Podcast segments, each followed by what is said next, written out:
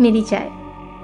मैं और मेरी चाय की दोस्ती तो कुछ इस तरीके से थी कि सुबह और शाम।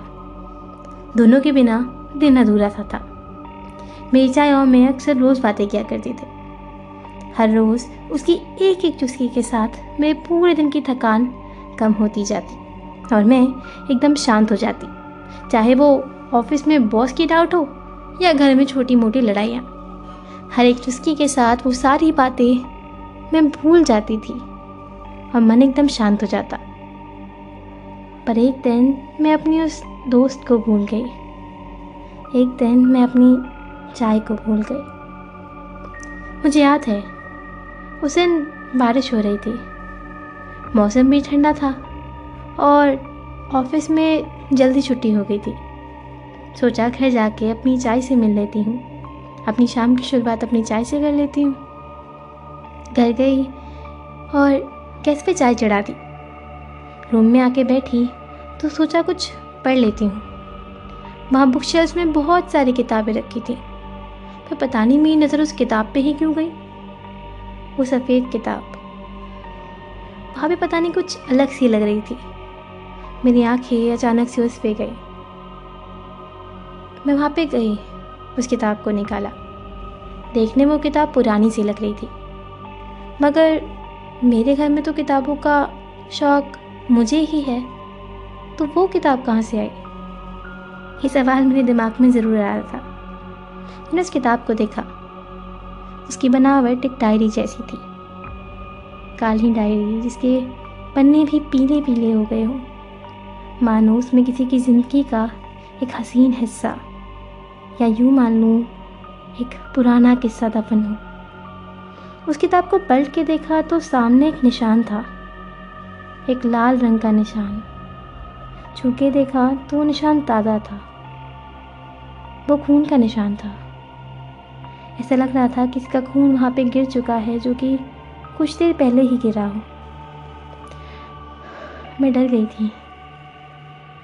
उस किताब को देखते देखते उस खून के ऊपर निशान, उस खून के निशान के ऊपर मेरी आँखें चली गई थी। बार बार उसकी बनावट देखती और उस निशान को देखने लगती। मैं उसकी बनावट में इतना खो गई थी कि अचानक से फ़ोन की घंटी बजी और मैं हड़बड़ाहट में उठी।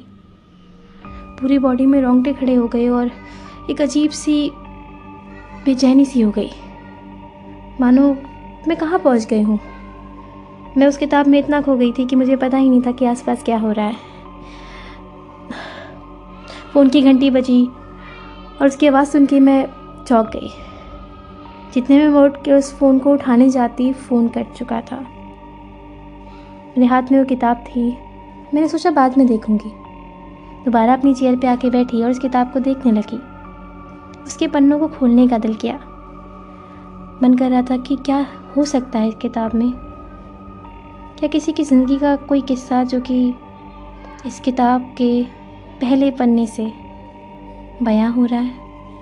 मैं उस किताब को खोलने ही वाली थी कि गेट पर खड़खड़ाने की आवाज़ आने लगी। मैं दोबारा चौंक गई। मैं दोबारा चौंक गई और वहाँ से हड़बड़ाहट में उठने की कोशिश की, मगर इस बार मेरे पैर किसी ने पकड़ रखे थे। मैंने नीचे देखा, पर नीचे कोई भी नहीं था। अपने पैरों को हिलाने की कोशिश की, मगर हिला ही नहीं पा रही थी। बेचैनी हो रही थी। बेचैनी हो रही थी उन सारी चीज़ों से। समझ नहीं आ रहा था क्या करूँ। वो गेट की खड़खड़ाने की आवाज़ तेज़ होती गई। हर बार एक तेज़ आवाज़ आने लगी और मैं डरती जा रही थी क्योंकि मैं घबरा गई थी। मुझे याद था कि उस दिन तो भाई भी आने वाला नहीं था। ये वक्त तो मम्मी के आने का भी नहीं है और उस वक्त उस घर में मैं अकेली थी। खटखटाने की आवाज़ धीरे धीरे तेज़ होती गई, तेज़ होती गई, तेज़ होती गई। और मैं अपने पैरों को छुड़ाने की कोशिश कर रही थी, मगर मेरे पैरों को मानो किसी ने जकड़ लिया हो। मैं डर गई थी। इतने में ही अचानक से वो खटखटाने की आवाज़ एकदम बंद हो गई। मेरी नज़र दोबारा उस किताब पे गई। उस किताब को मैं पहले पन्ने की तरफ़ खोलने ही वाली थी कि इतने किसी के जूतों की आवाज़ आने लगी। वो जूतों की आवाज़ जो तेज़ हो रही थी। वो जूतों की आवाज़ तेज़ हो गई थी और वो जूते मेरे कमरे की तरफ़ आ रहे थे। वो आवाज़ मेरे कमरे की तरफ़ आ रही थी और मैं डर रही थी। मुझे समझ नहीं आ रहा था मैं क्या करूँ। ना पैर खुल रहे थे, हाथों में हाथ कांपने लगे थे, शरीर में एक अजीब सी बेचैनी होने लगी। मन किया वहाँ से भाग जाऊँ मगर भाग भी नहीं पा रही थी और उसी हड़बड़ाहट में मेरे हाथ से वो किताब छूट गई।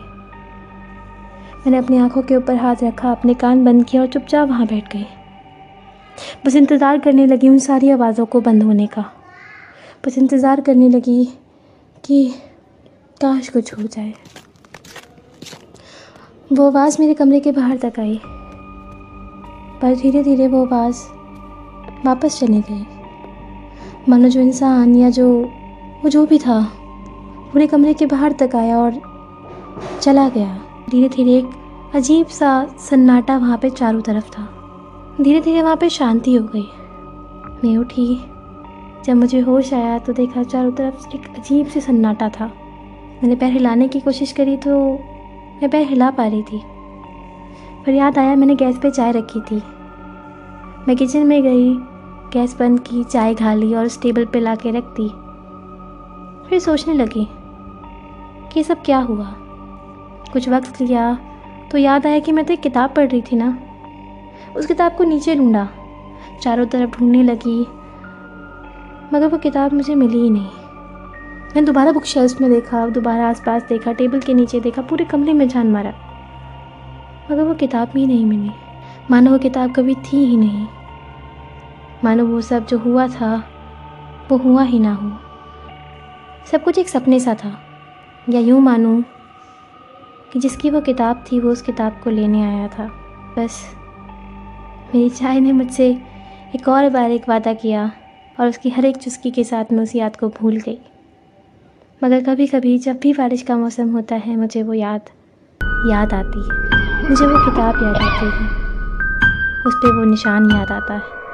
हाँ उस दिन मैं अपनी चाय को भूल गई। उस दिन मैं अपनी चाय को भूल गई।